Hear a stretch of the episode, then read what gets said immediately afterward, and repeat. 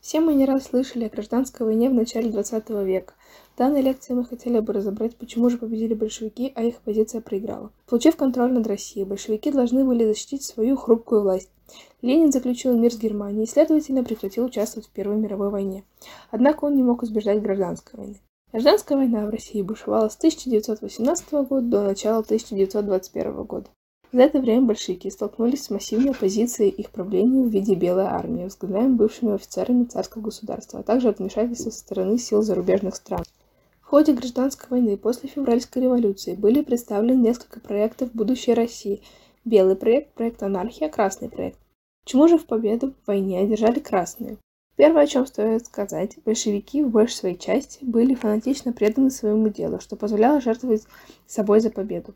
Поэтому у Красного проекта была связь с иерархическим высшим управлением. Это был своеобразный духовный орден, как позднее Сталин назвал партию Орден Меченосцев. Тех, кто был готов умереть за победу, красной идеи оказалось больше, чем у белого движения. Этот проект был наиболее цельным, отвечающим интересам народов русской цивилизации. Он сохранял Россию для будущего и давал возможность достойной жизни не для меньшинства, а для большинства народа. Э, у них была идея-концепция более правильной жизни, чем в Российской империи. Большевикам повезло с лидерами. К ним относятся и относились по-разному.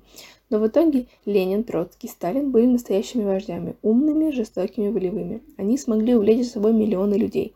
Большевики создали мощную организацию, партию, которая сплотила вокруг себя всех, кто был готов строить новую Россию.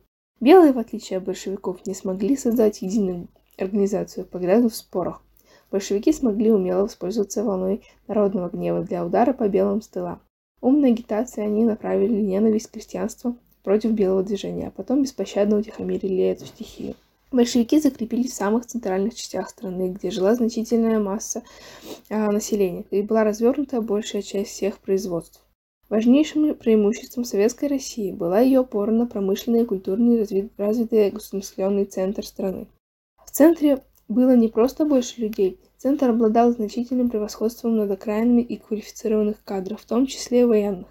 Большевики получили в свое распоряжение фактически все органы высшего управления старой армии, что сразу позволило им э, опереться на готовый аппарат. Возможность долгосрочного стратегического планирования в вопросах военного строительства стала еще одним из главнейших преимуществ Красного лагеря. Также стоит отметить, что большевики, коммунисты, действовали с невероятной жестокостью, не считаясь ни с чем. Жертв красного террора гораздо больше, нежели белого. Здесь они вполне повторили якобинцев времен Великой Французской революции и превзошли их. Несогласованность действий различных а, антибольшевистских сил и конкуренция между ними, чего стоит, например, выходка Бермонта Овалова, который пошел вместе с немецкими военными формированиями на Ригу. Также большевики не стеснялись выдвигать максимально простые и понятные популистские лозунги. В результате народ был склонен видеть среди них защитников, помещиков и капиталистов-демократов. Кроме того, большевики смогли умело распорядиться декретом о земле и тем самым привлекли на, свою сторону часть крестьян, рассчитывавших после окончания войны получить свое владение захваченной помещиками территории.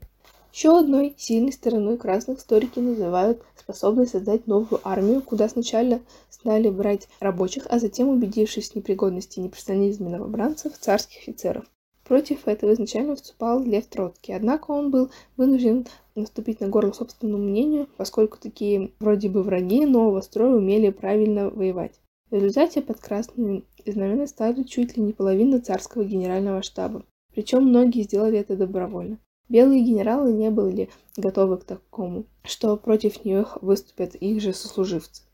К одной из ключевых причин победы большевиков причисляется вера в новый мир. Освободившись от угнетевшего их царского режима, люди воспряли духом и поверили в то, что они смогут построить кардинально иное государство. По мнению историков, конечно, красные могли победить числом или неорганичной властью, или принуждением и жестоким обращением с солдатами. Однако во главе угла всегда стояла идея.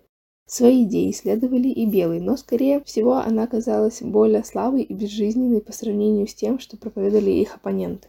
Также красным удалось провести мобилизацию всех ресурсов при помощи политики военного коммунизма, чего не смогли сделать белые.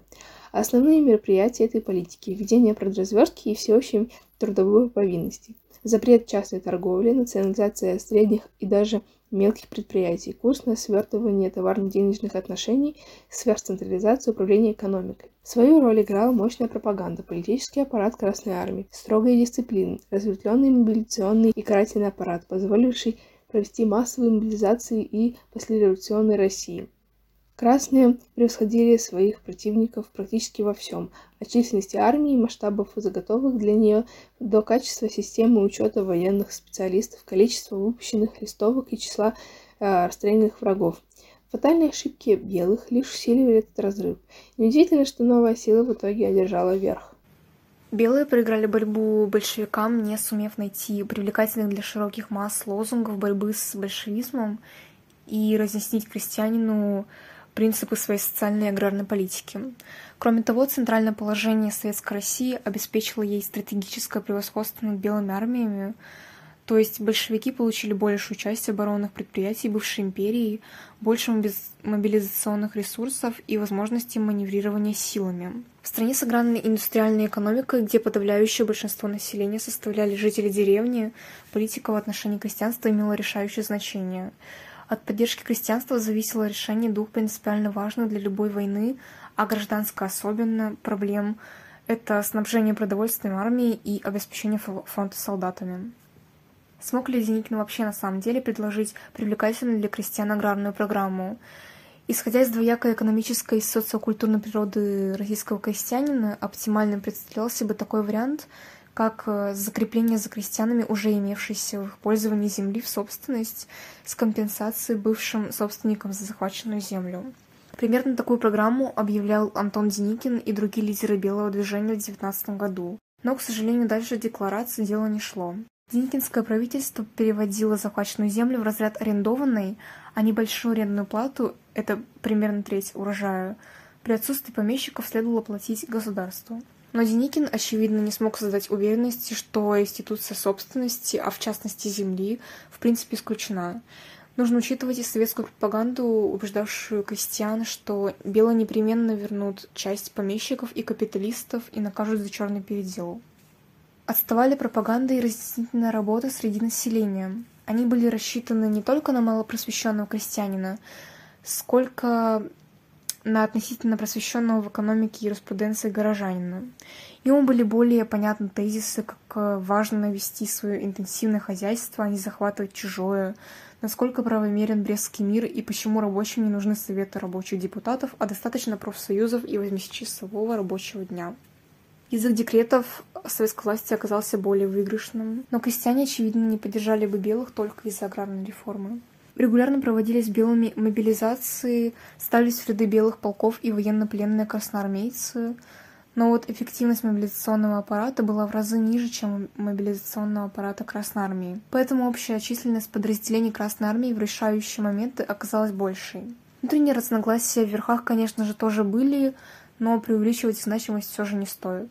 Кроме этого, Ленин неоднократно утверждал, что при своевременной и широкомасштабной военной помощи со стороны Антанты белым армиям советская власть оказалась бы под серьезной угрозой. Но была ли эта помощь своевременной и широкомасштабной? Могу предположить, что нет.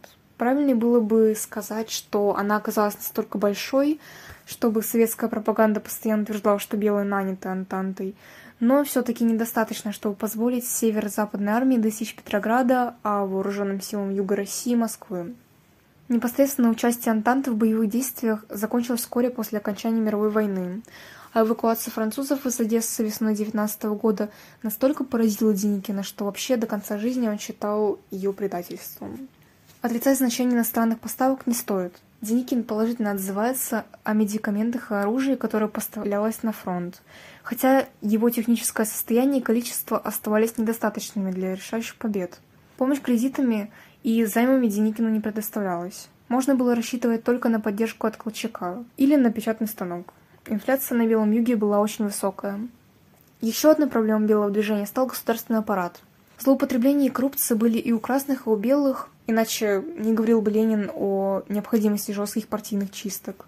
Не учитывать революционных перемен было невозможно. Отсюда те же лозунги, которые он начал осуществлять в Крыму Врангель по формуле «левая политика правыми руками». Исходили из приоритета военной власти перед гражданской. Было убеждение, что раз у большевиков диктатура, то и у белых должна быть диктатура. Только военная, национальная, а не партийная и классовая. А вот о степени эффективности этой диктатуры можно спорить. Одной из ключевых причин победы Красной Армии и большевиков было центральное положение областей, находившихся под контролем советской власти.